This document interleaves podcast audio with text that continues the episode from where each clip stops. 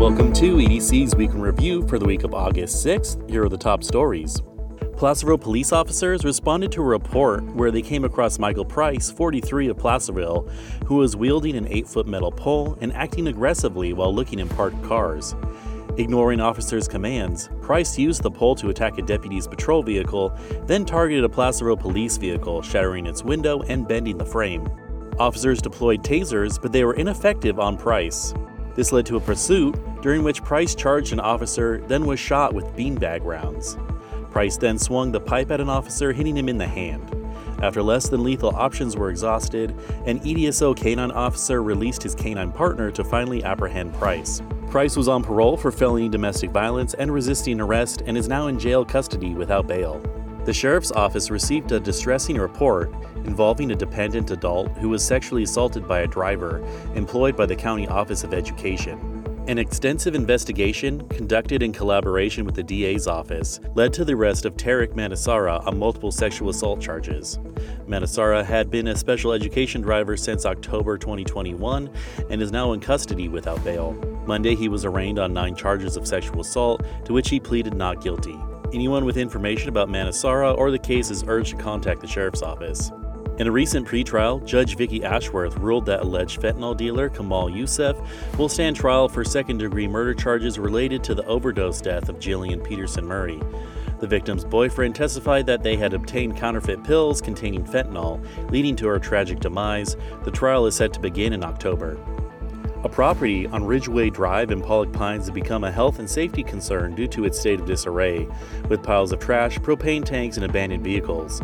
The property's owner, Village Capital and Investment, have been issued fines for code violations, but the situation remains unresolved. Wildlife biologists successfully immobilized a female black bear responsible for multiple home break ins in South Lake Tahoe area. The bear, known as Hank the Tank, was relocated to a sanctuary in Colorado. Her cubs were also captured and may be rehabilitated for a return to the wild. A joint effort by multiple agencies led to the successful rescue of an injured hiker in El Dorado County. A helicopter team managed to evacuate the hiker from a narrow, high rock shelf next to a cliff who had suffered a back injury while hiking. The Shingle Springs Band of Miwok Indians, owners of Red Hawk Casino, have purchased a 45-acre property for 1.5 million south of Highway 50 opposite the casino. While there are no immediate plans for the property, the tribe has been expanding its holdings over the years and recently completed a major casino expansion, showcasing its commitment to growth and development.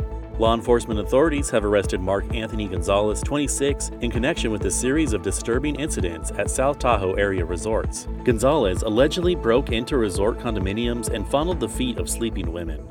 The suspect was identified through forensic techniques, and investigators have revealed that Gonzalez was known to local law enforcement for similar crimes, indicating a concerning escalation in his behavior.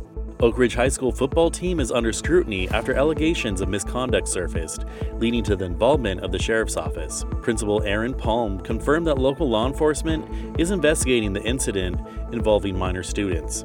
While details remain unclear, hazing is suspected at the summer football retreat. The school is committed to addressing the situation and maintaining a safe environment for all students. The county's DOT is launching a project on Missouri Flat Road. The project includes the installation of new traffic signals at Industrial Drive near True Value and Enterprise Drive near Bayside Church, storm drain improvements, and pavement restoration.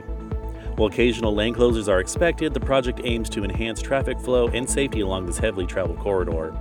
Downtown Placerville played host to a cable TV show in production, Best Bite in Town, featuring celebrity chef Guy Fieri. The show involves the chef's friends competing to find the best food offerings in different cities each week.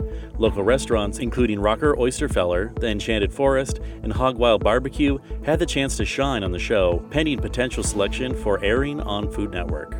Arts and Culture El Dorado has received a National Endowment for the Arts Big Read grant to support a community reading program centered around Roz Chast's book, Can't We Talk About Something More Pleasant? The program aims to foster community engagement through shared reading experiences and artistic response and will be featuring a local artist, Gavin Sellers Norman.